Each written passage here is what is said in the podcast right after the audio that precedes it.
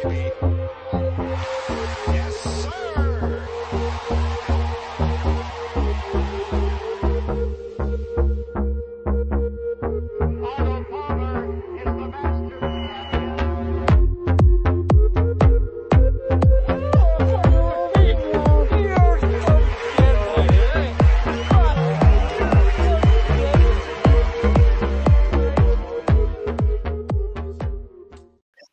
Gents, how are we? Um, so for anyone out there who's been with us for the last few weeks since we launched this pod, you may or may not have noticed last week we didn't record episode. Um, we did actually record an episode, and there were some good nuggets in there, including Joe picking Tom Kim to win last week, which he did. Uh, however, there were issues with the audio, and we had to take it down. Anyway, we're back this week with a bang and with renewed vigor. Uh, we are also a man down with Cooper uh, in currently traveling through Manila in the Philippines. Um, but anyway, boys, we've got the FedEx Cup playoffs. We've got 11 players from LIV suing the PGA Tour, which is just juicy. Uh, not to mention Leona Maguire with her best finish uh, in a major with her fourth place uh, at the Women's Open in Muirfield. I suppose the best place to start is uh, a bit of a recap of last week. So, Joe, you called Tom Kim winning last week. Shot a 27 on the front nine on Sunday to to romp home with a 61 and win. Um, yeah, what do you make of it? Yeah, bit of bit of luck there now. Um, but yeah, obviously always good to to get a pick. Uh, pity I didn't throw the house on it myself, but um, yeah, like incredible. Like you said, 27 in the front nine.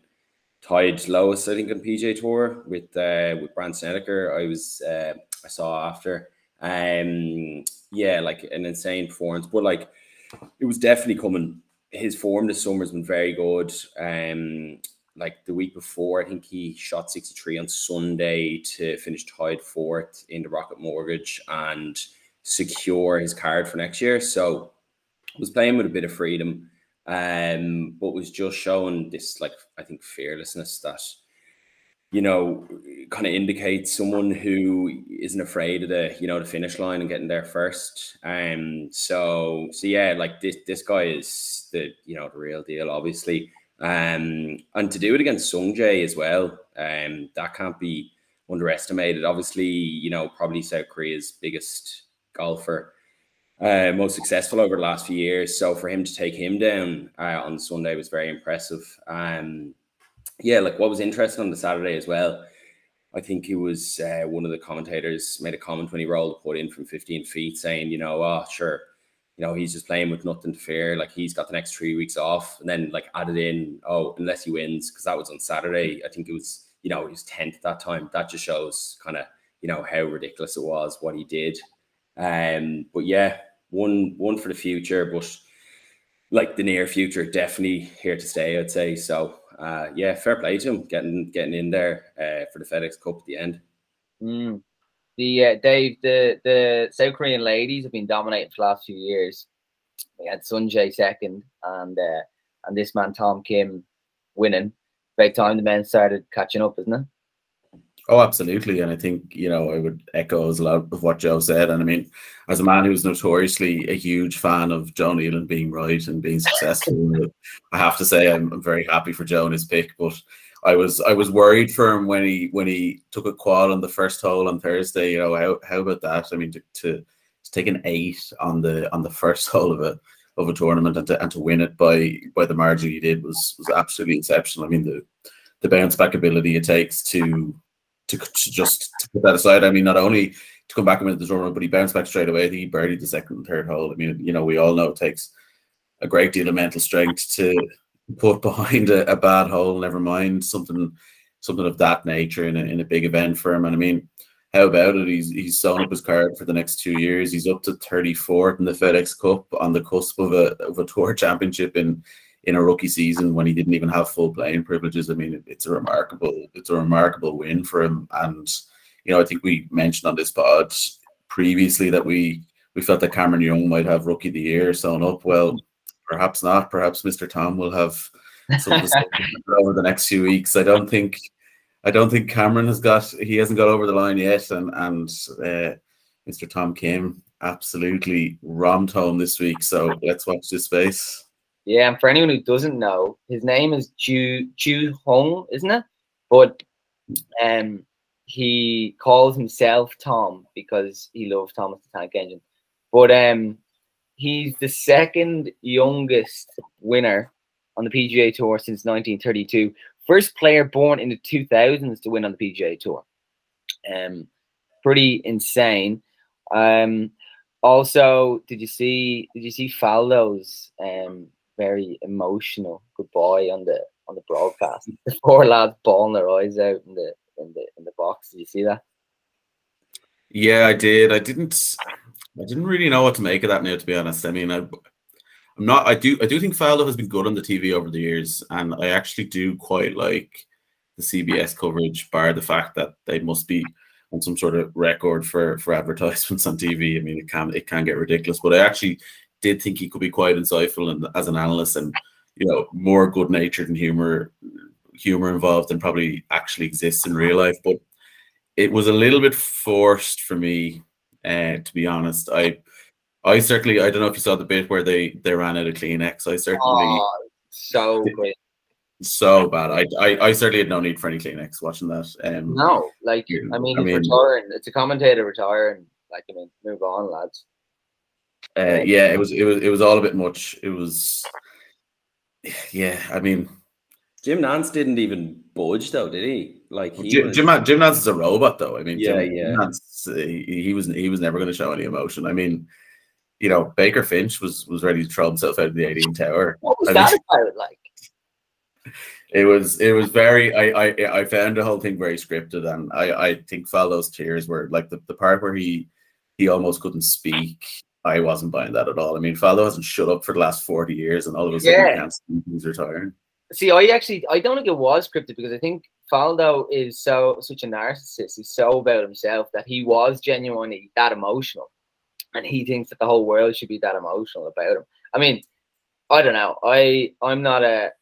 I think he's been fine as a as a commentator. I never found him particularly uh, particularly good. I I always thought he was he would he's a bit like Monty. Like he would just always bring things back to himself. Yeah, but at least he had something to bring it back to, though. I mean, Monty always struggled. I always, I always, I always found it interesting when Monty had to comment on people potentially either getting over or not getting over the line in majors. At least Faldo had had the resume to back up some of the the takes he took on television. Yeah. yeah, So- that's the thing. Like he does, he does have a leg, leg to stand on with with his comments, and I think you'll naturally gravitate to to what he says because of his major record and is you know one of the best European players of all time. But um, just uncomfortable viewing, uh, to be honest, all around. It went from like a great spectacle after watching Tom, uh, you know, do the business to just something very, very strange. Um, did you see Amanda uh, Renner's interview with Tom as well? Um, I think she she said something to the effect of like, "Oh, you've now secured officially your PGA Tour membership for next season," and she was like, "Do you accept?" But it was quite a pointed question, obviously, given you know the events in the last few months. Yeah, it was just it was a funny thing, um, funny position to put him in. You know, this young lad. on the 18 green, was it? It was it was actually funny enough. It normally is, but it was just off, just off the 18 green. Um, but yeah, it was it was a strange one.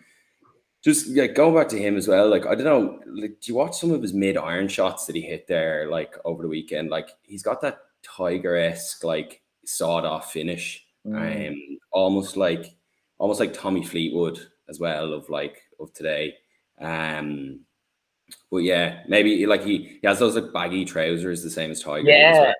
I think yeah, he just gives off that sort of aura as well. So Yeah, he's cocky, isn't he? He's got a little strut about him. He, he, he certainly seems like a man who expects to be there. Um, so boys, the women's open held at Muirfield five years after women allowed to join the club. Um, Leona with an incredible last round 66 to finish fourth. Um, the playoff was something else, though, wasn't it? The playoff was class. Yeah, it was it was so tense, and I mean, they they, they were running out of daylight as well. I, I don't even know if they were going to get uh, another go at it, um, because you know you can you could see when they when they cut back to the sky cart with Laura Davies and and and Henny, you could see just how dark it had gotten. I actually don't think they were going to.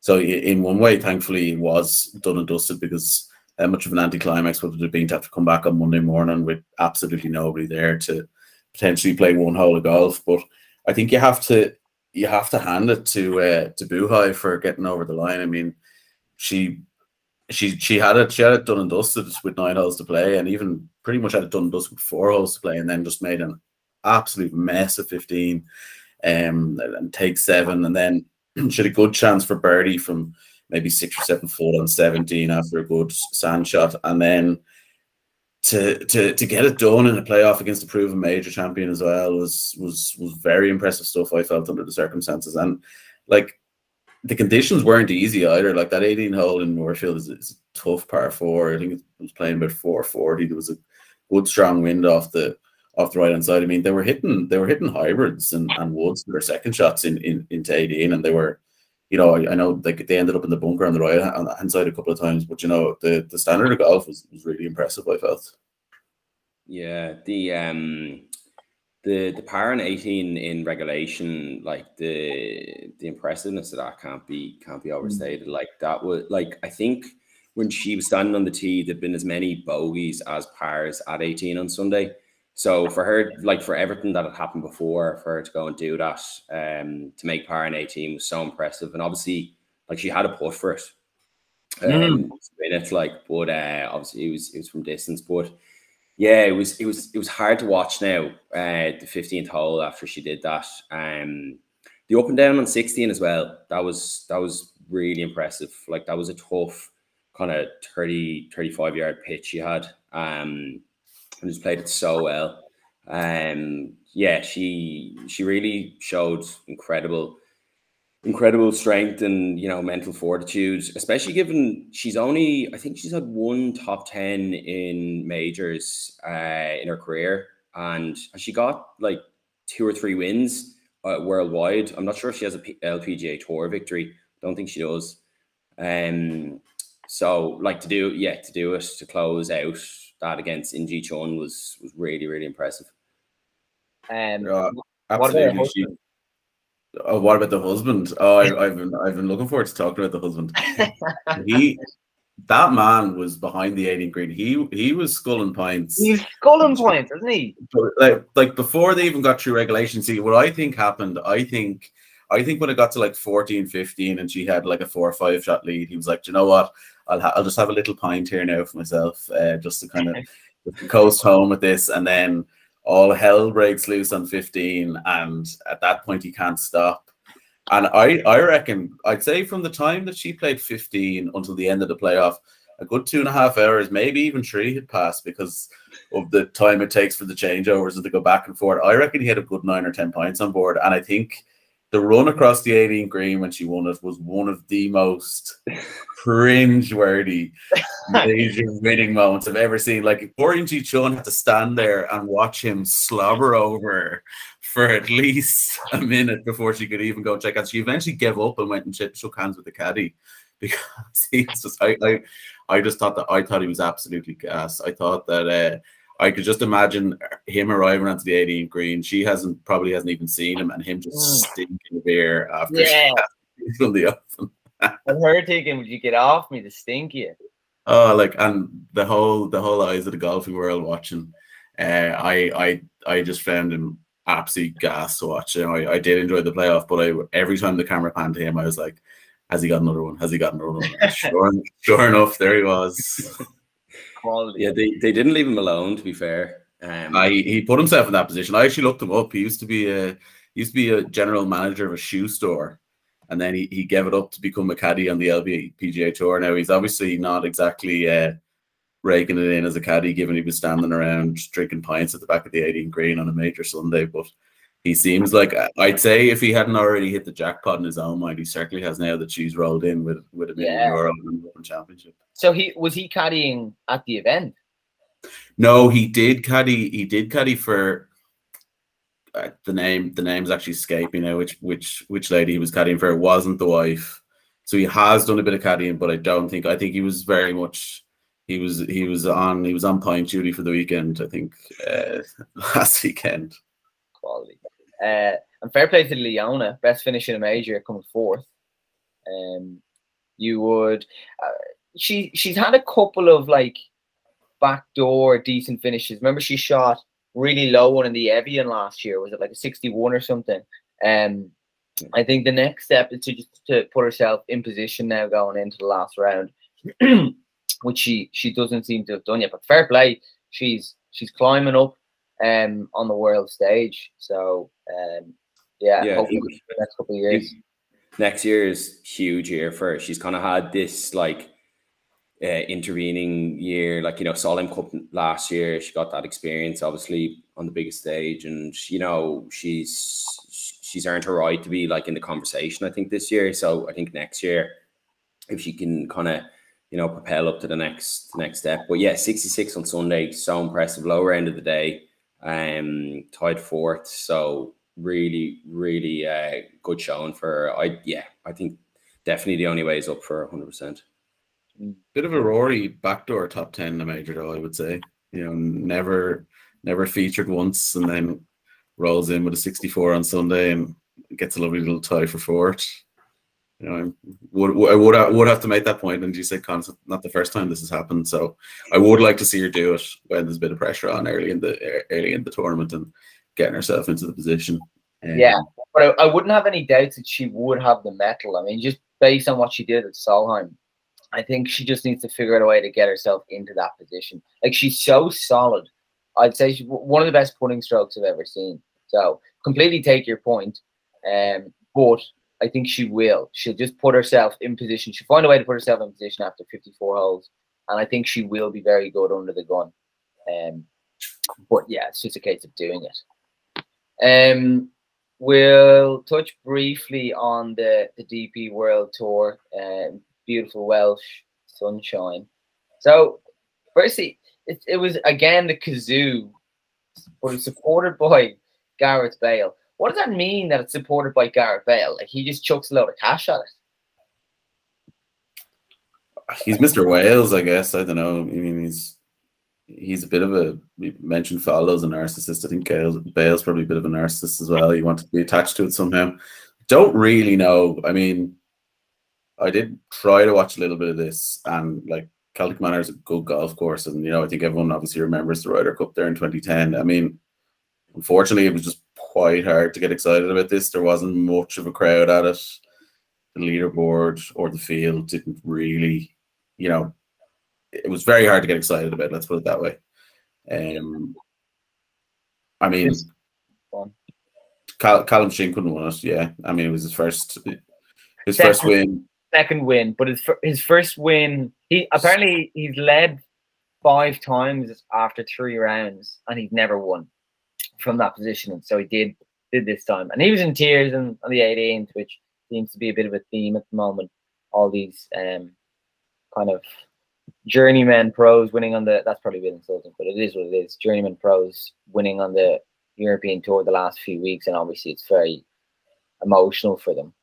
I Um, wonder, are they, I wonder, is there a little bit of this change to the world golf rankings in mind with some of these wins? I can, you know, because by all accounts, the likes of these Cazoo events on the DP World Tour are just not going to have as much world ranking points attached to them under the new system. And you know, a lot of people are saying, like I, think I saw Tony Johnstone tweeting about it during the week that you know it's going to be incredibly difficult for anyone who's just playing their playing their trade on the DP World Tour to get into the world's top 50 and kind of get into these big events. So I just wonder are some of these guys kind of winning these events with that in mind and thinking this is actually this is my you know one of my last chances to kind of to put put one or two of these together and get into the top 50 or towards it and kind of cement my status in terms of getting into majors and WGCs and some of these big bigger purse events. But I don't know. Yeah, I mean, absolutely fair play to him. I mean, you know, I think he he, won the Cyprus Open or something, so it's definitely a bigger win for him. I mean, it's essentially, even though it's not called it, it's essentially the Welsh Open, which is you know kind of one of the bigger one of the big events in this kind of part of the year in the DP World Tour. Um, but just yeah, it's just kind of hard to get excited about, really, to be honest. Yeah, it is. And you were saying beforehand, especially if you don't have an Irish interest, like I think John was top 20, but yeah, it, it is tricky to really invest your time into it. Um, I saw Mhm. Ewen Ferguson was up around there for for anyone who doesn't know. That's Joe's man. Joe Joe caddied for uh, Ewen Ferguson at the US Am a few years ago. Yeah, yeah.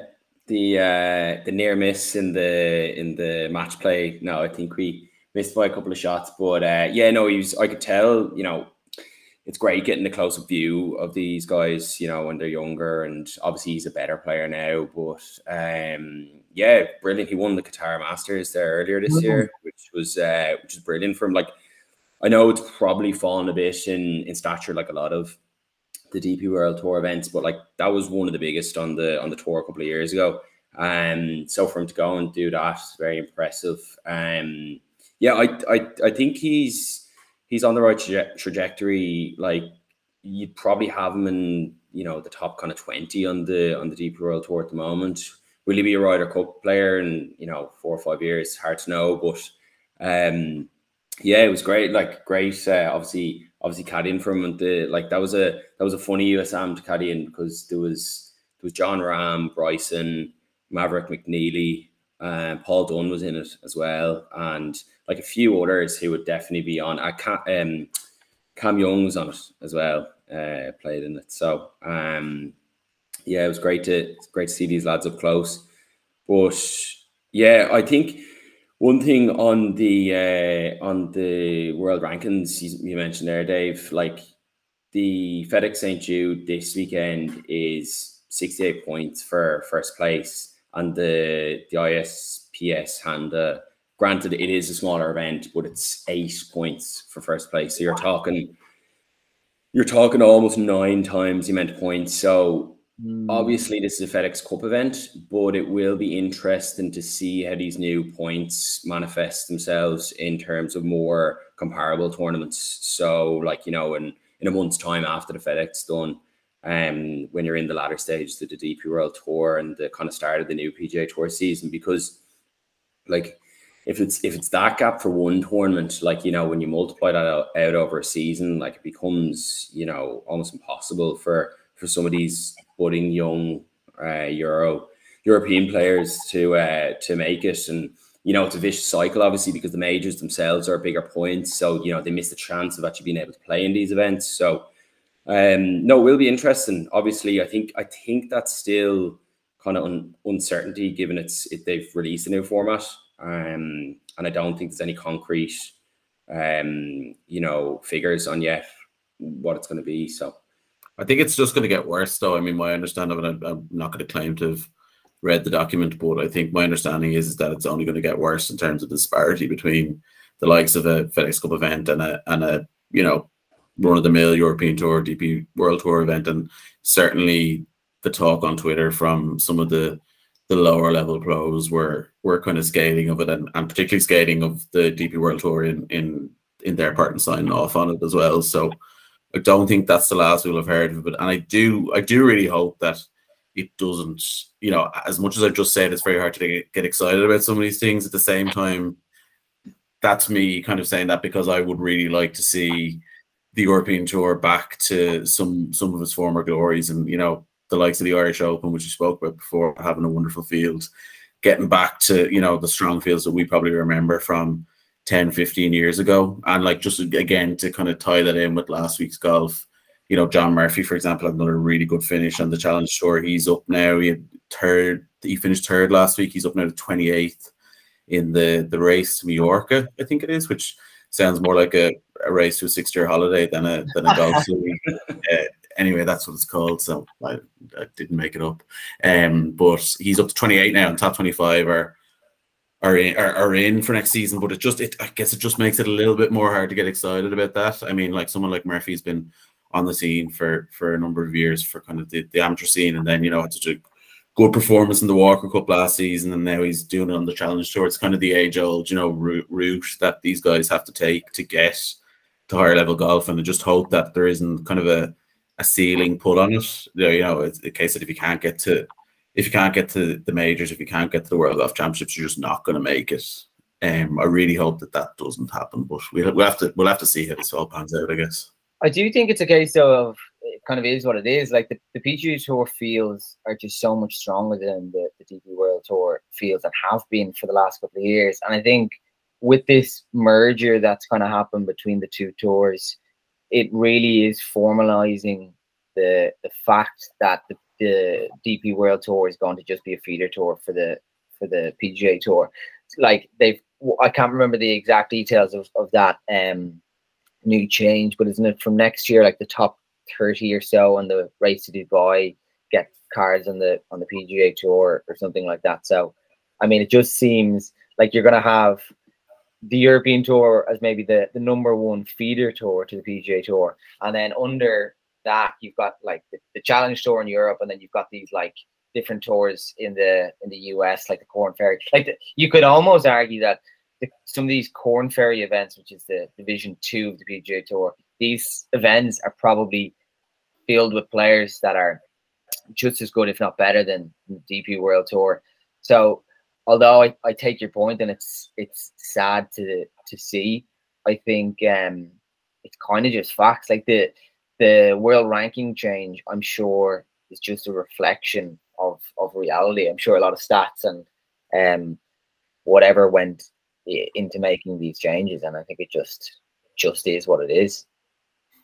Yeah, no, I, I, I take that point. I mean, I do think that maybe the PGA Tour have got to start throwing the DP World Tour a bit of a bone here. I mean, the DP World Tour have rode in behind the PGA on, on all this LIV stuff, and to me, it seems like they're not really getting a whole lot in return. I mean, I know like the the just the top thirty in the race to Dubai get PGA Tour cards, but all that means is that the top thirty in the race to Dubai won't play and the DP World Tour the following season. They'll go over to America.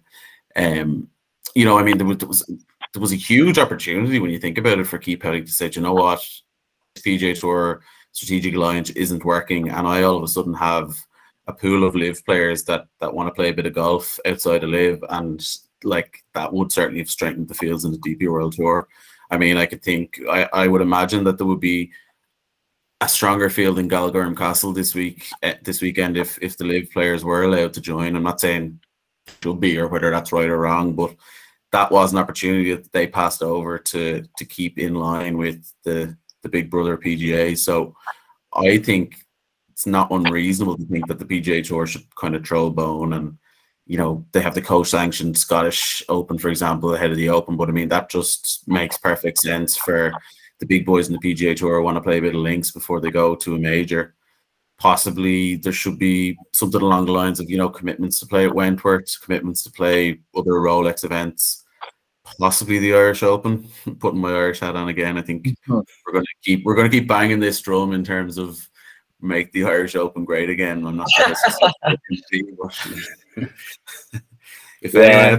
anyone yeah, but like it, it, I, we're probably going to go down a rabbit hole. But if you do that, say you mentioned the point about Wentworth there, like if you if you make it mandatory or or um incentivize the PGA Tour players to, to come across and play in Wentworth, well then what happens to these European Tour players that are playing on the European Tour week in week out? They get pushed out because these PGA Tour players are coming along. Um, yeah, absolutely. Well, I don't think there should ever be a case that someone who has a full card doesn't get to play in the biggest event of the European Tour. That's absolutely not. I mean, realistically, what will happen there is that, you know, if a handful of top PGA players play at Wentworth, say there's going to be some guys who, you know, are getting invites, you know, based on their performance on challenge tours or other tours aren't going to get in. I mean, I certainly wouldn't be advocating a position where full European tour playing privileges gets ousted from the biggest event of the year just to allow, you know, the one week that Scotty Scheffler shows up, for example. Mm. Mm. Yeah, it's the it's the opportunity to compete with the biggest players. I think that's the that's the fundamental point here. Like that, these guys won't have that opportunity.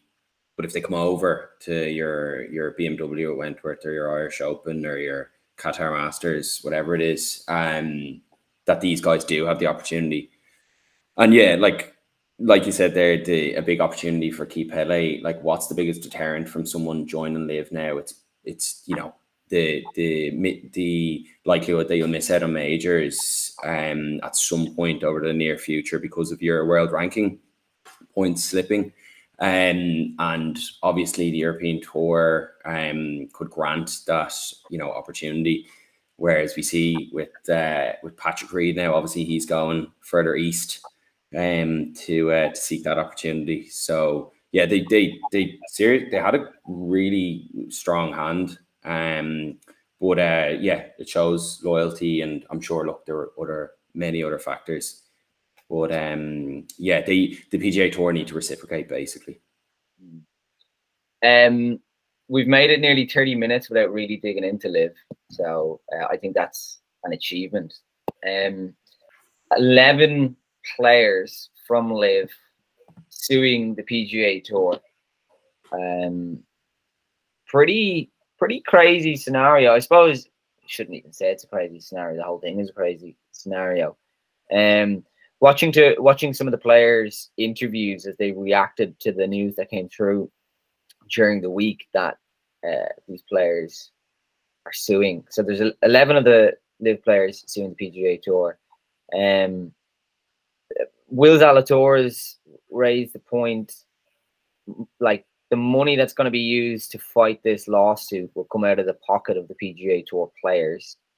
Um, he also said that the, the, the, the point of one of the points being pushed by these LIV players is that they only they get to choose their schedule or they they get to play limited amount uh, amounts a year. So like next year it's 14 times. The minimum on the PGA tour to keep your card, I think, is 15.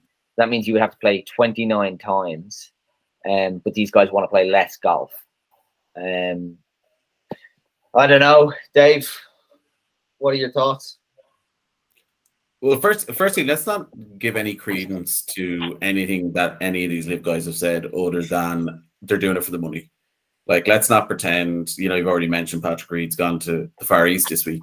You know, and you said they have to play twenty nine times to to to even keep their cards on the PGA Tour. If you if you factor in the LIV events, I mean, uh, the LIV lawyer yesterday at the hearing described the FedEx Cup as the Super Bowl of golf. So you know, for all of a sudden for guys who who didn't really care about the PGA Tour events and you know kind of just wanted to go and, and grow the game elsewhere.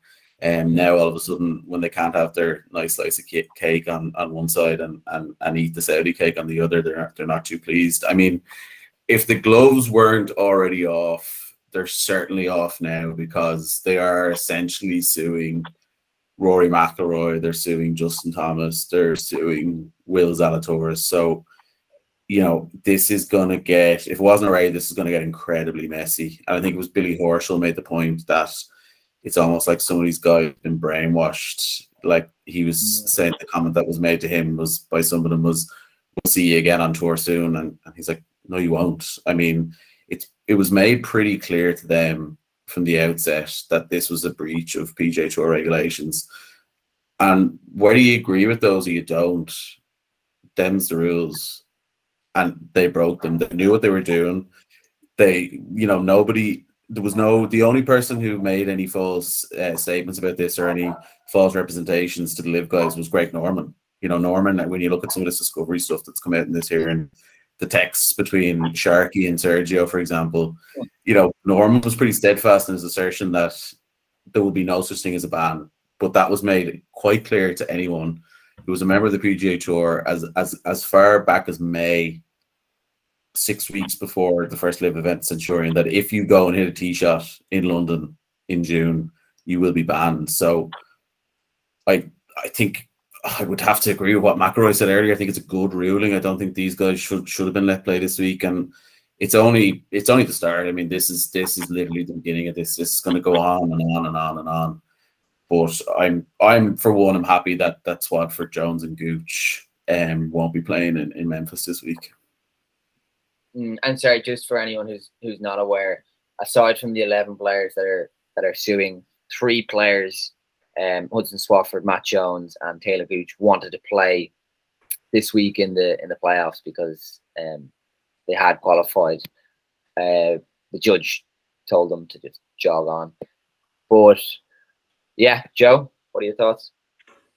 Yeah, like I think it's it's when I saw the the ruling last night, I was relieved because I think it set, sets a you know a good precedent. Um, if I had gone the the other way, um, you know, it might have uh, you, you know opened it up to more players to defect across. Um, yeah, Swafford, uh, Gooch, and and Jones missing out. Obviously, Hudson Swafford, who looks incredibly like uh, Harris English, by the way. I don't know if anyone's the similarities. Uh, check it out; it's ridiculous. Um, but um, yeah, I think it's it's the right decision. Absolutely. Uh, like the the leg they had to stand on was that they were basically was it irreparably harmed by missing out on the opportunity to play in the FedEx Cup. But you know, it's been well documented that their contracts with LIV were based on you know potential losses, i.e., opportunity cost of of playing in in LIV events. So, um, you know, absolutely no base to that argument. I don't think. Um, but you know, comforting to know that they they ruled they ruled that as well. But one of the one of the really interesting kind of sides to you know side points to come out of the, those hearings or that hearing yesterday was that apparently some of the prize money that players win is recouped against the advances they get for their their contracts. Now, I don't think that's for all players, but basically that means that you know if Bryson wins the first LIV event, you know, 4.1 million, that's deducted from the money he gets for signing for LIV in the first place. Um, and that really aligns to the whole point of it being like anti-competitive and there being no real incentive for these guys to actually play good golf and compete. Um, so yeah, that was it's something LIV have denied, um, but their attorney said that uh, yesterday. So um, I think something can be taken taken from that. Yeah, Looking- I think. Go on, Dave. Yeah. Yeah, I, ju- I, I just think that you know some of the some of the comments in the press conference from earlier today. I think McIlroy said you know he has a lot more respect or a little bit more respect. I think he said for the players who've gone to LIV that haven't put their name to this lawsuit.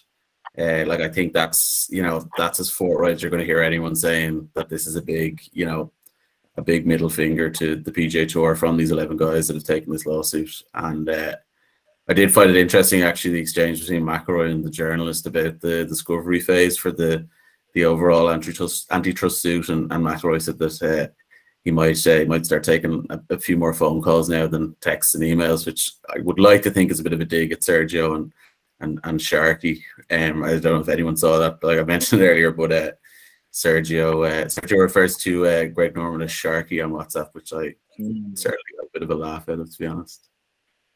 I'm I'm just googled here to see um who the eleven players were, uh, and I have seen now. I, can't confirm if it's accurate. So the list includes of the eleven players who have filed the antitrust lawsuit against PGA Tour last week are Mickelson, DeChambeau, Abe Ancer, Kokrak, Carlos Ortiz, Pat Perez, Ian Poulter, and Peter Uihlein, and that's only eight. I think Gooch, Swafford, and Jones were also included. Um, looks like McDowell didn't get involved. It looks like Westwood didn't get involved.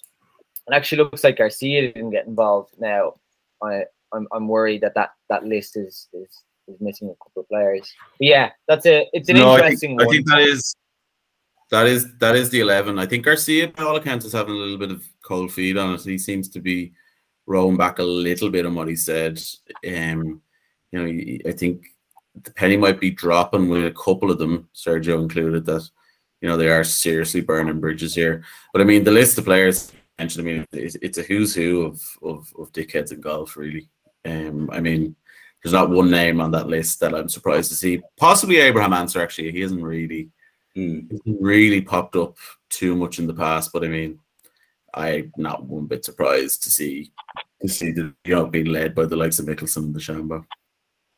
Yeah, No. Car- Carlos Ortiz took his took his name. He removed his name from the proceedings. Just worth noting. Um, Oh, So it's, it's ten guys now. Hmm, okay. Noticeable um Patrick Reed's name is absent from the list. You would think that chief chief dickhead of the PGA Tour, Patrick Reed, would uh, would be involved, but he's not. Fair play to him. Maybe he's he's So he just wasn't asked. Yeah, maybe yeah.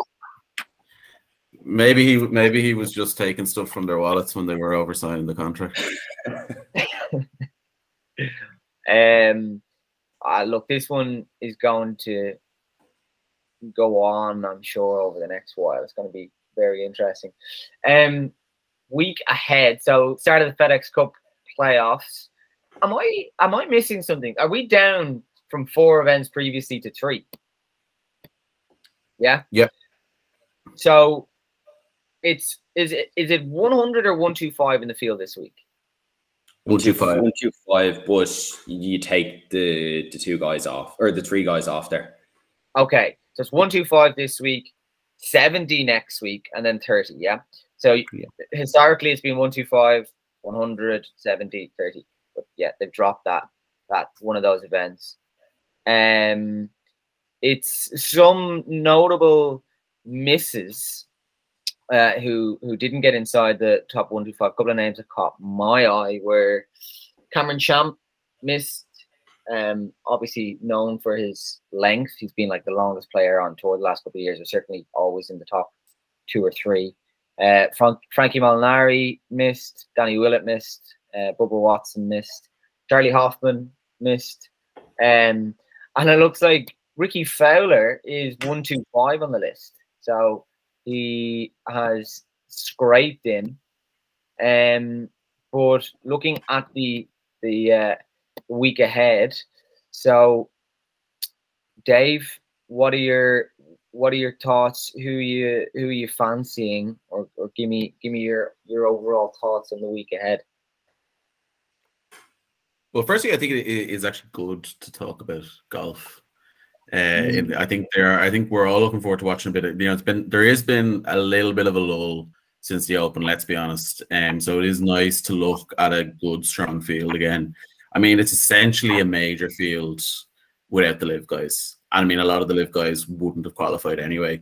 You know, the, the only the only three guys out of out of the eleven in the lawsuit and the rest of them that actually had a stake in the game to say were Swafford, Gooch, and I've even forgotten the the other one. That's how irrelevant they are. But anyway, um, so not exactly missing out on huge names here. Um, there has been various different events held at this golf course over the past three or four decades, various different iterations of the St. Jude Classic, including the WGC the last couple of couple of years. Um, it is a golf course that seems to demand accuracy off the tee and good iron play. And if you look back over the kind of winners traditionally over the years, you see names like Justin Leonard, David Toms winning at this golf course, Westwood, you know, good kind of solid straight drivers of the ball.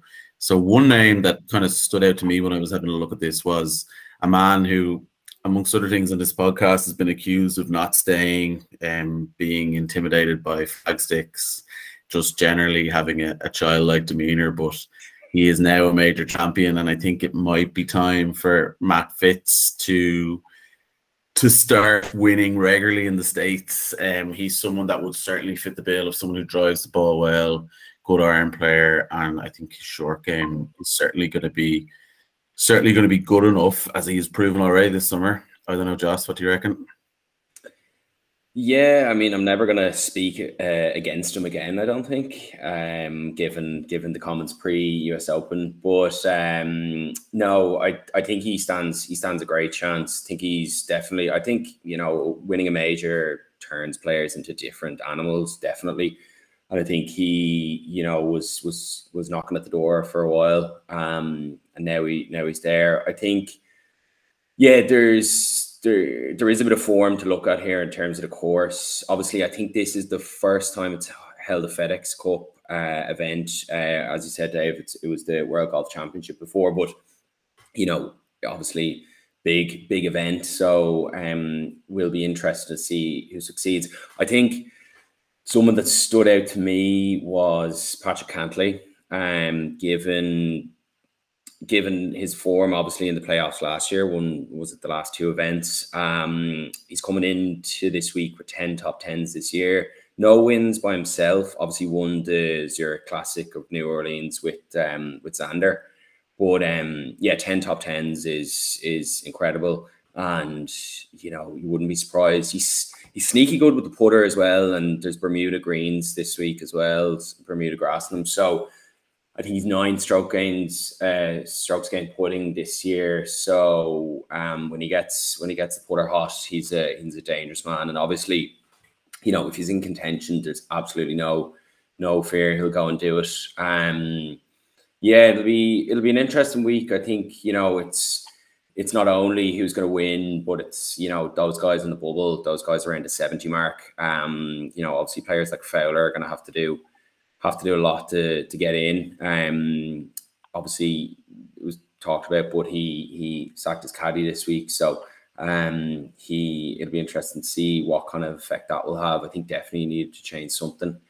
Um, but no, I'm I like Dave said, I'm I'm actually looking forward to watching a bit of golf. Like I think we've had a couple of like snippets of good things over the last couple of weeks, but it it feels like we haven't had that kind of golf hysteria since the Open, you know, three weeks ago. Um, so it'll be it'll be good to see the big boys back in action.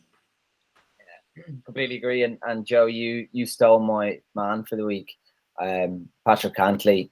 Just looking at um since since Memorial, he's gone um third, 14, 13, fourth, eighth, uh, and second.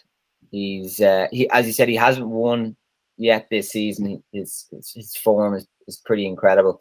I was looking at the likes of Cam Smith. He likes his golf course, and obviously he's um, just won the Open. But given he's taken a few weeks off since the Open, I think it's hard to, for me anyway. I'm I'm not gonna I'm not gonna back him. Same with Rory.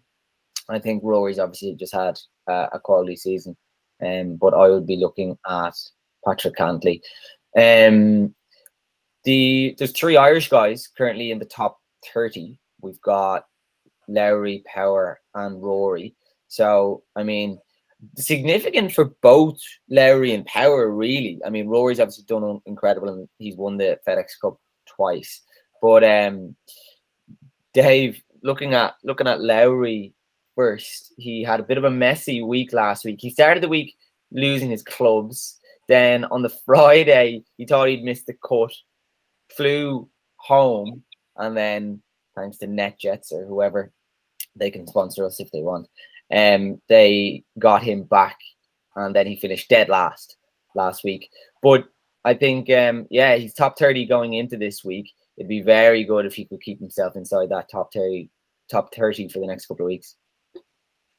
Yeah, not not great week for Shane. There was an absolute comedy of errors on Saturday morning to to get him to make the cut in his defence. I think there was five or six groups left on the course that had to go back out Saturday morning to finish off their second rounds, and I'm not sure exactly what the number was, but I think nine or ten of them had to fall off the mark, and they did. So I can just you can just imagine you can just imagine the text coming in, Larry lying in bed on Saturday morning, and just that that fear, that oh no moment when he realizes he's to have to charter a plane to go back and and and mess around for the weekend, knowing he was way out of contention. Uh, I but given the circumstances, I probably wouldn't push too much into that. The fact that he came last, it obviously was a, an awful week preparation wise for him.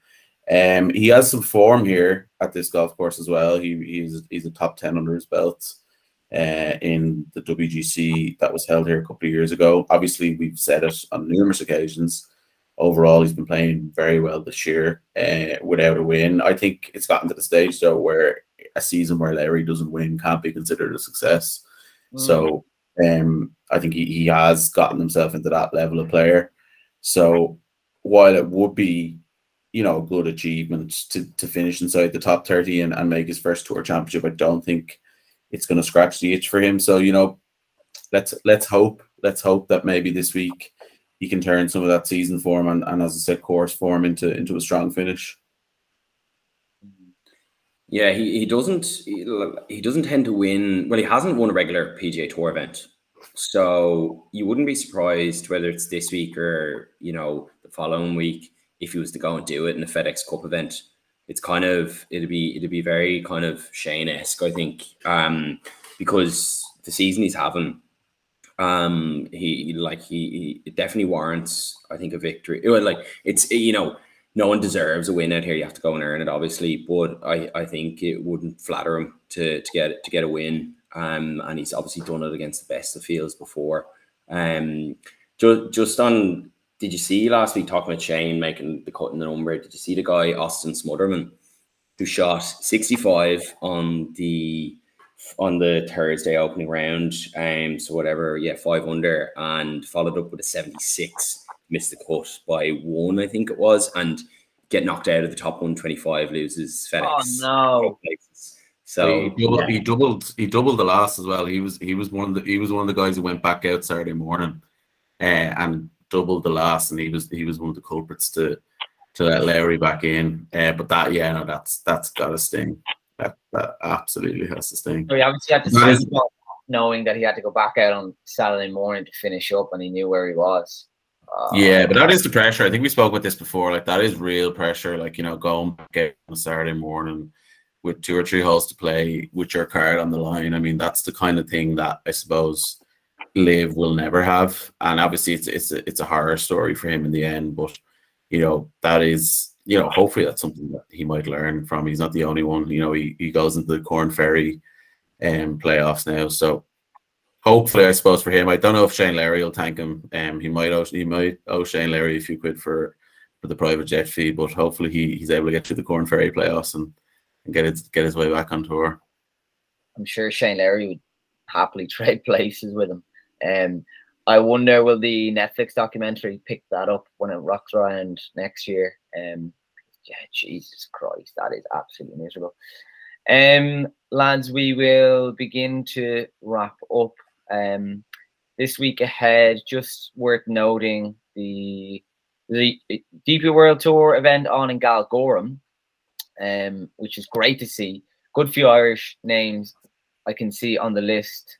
Um, so yeah, it's probably a bit far for you boys to make your way up there, but yeah, I can see there's, there's probably about ten or ten or twelve Irish lads playing in it.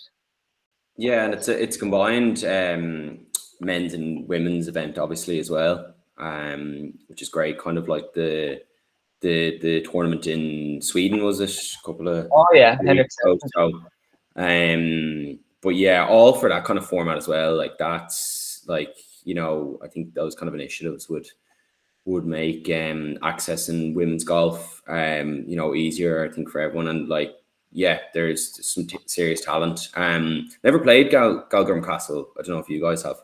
No. No. No. No. Yeah. I think by all accounts it's not like it's not a wonderful golf course. I mean I think we've spoken about this before about hosting events in Ireland on on Parkland course. I think this even falls below the bracket of a Mount Juliet from from what I understand it did. It had the COVID Irish Open, and I remember yeah. it didn't get didn't get great reviews.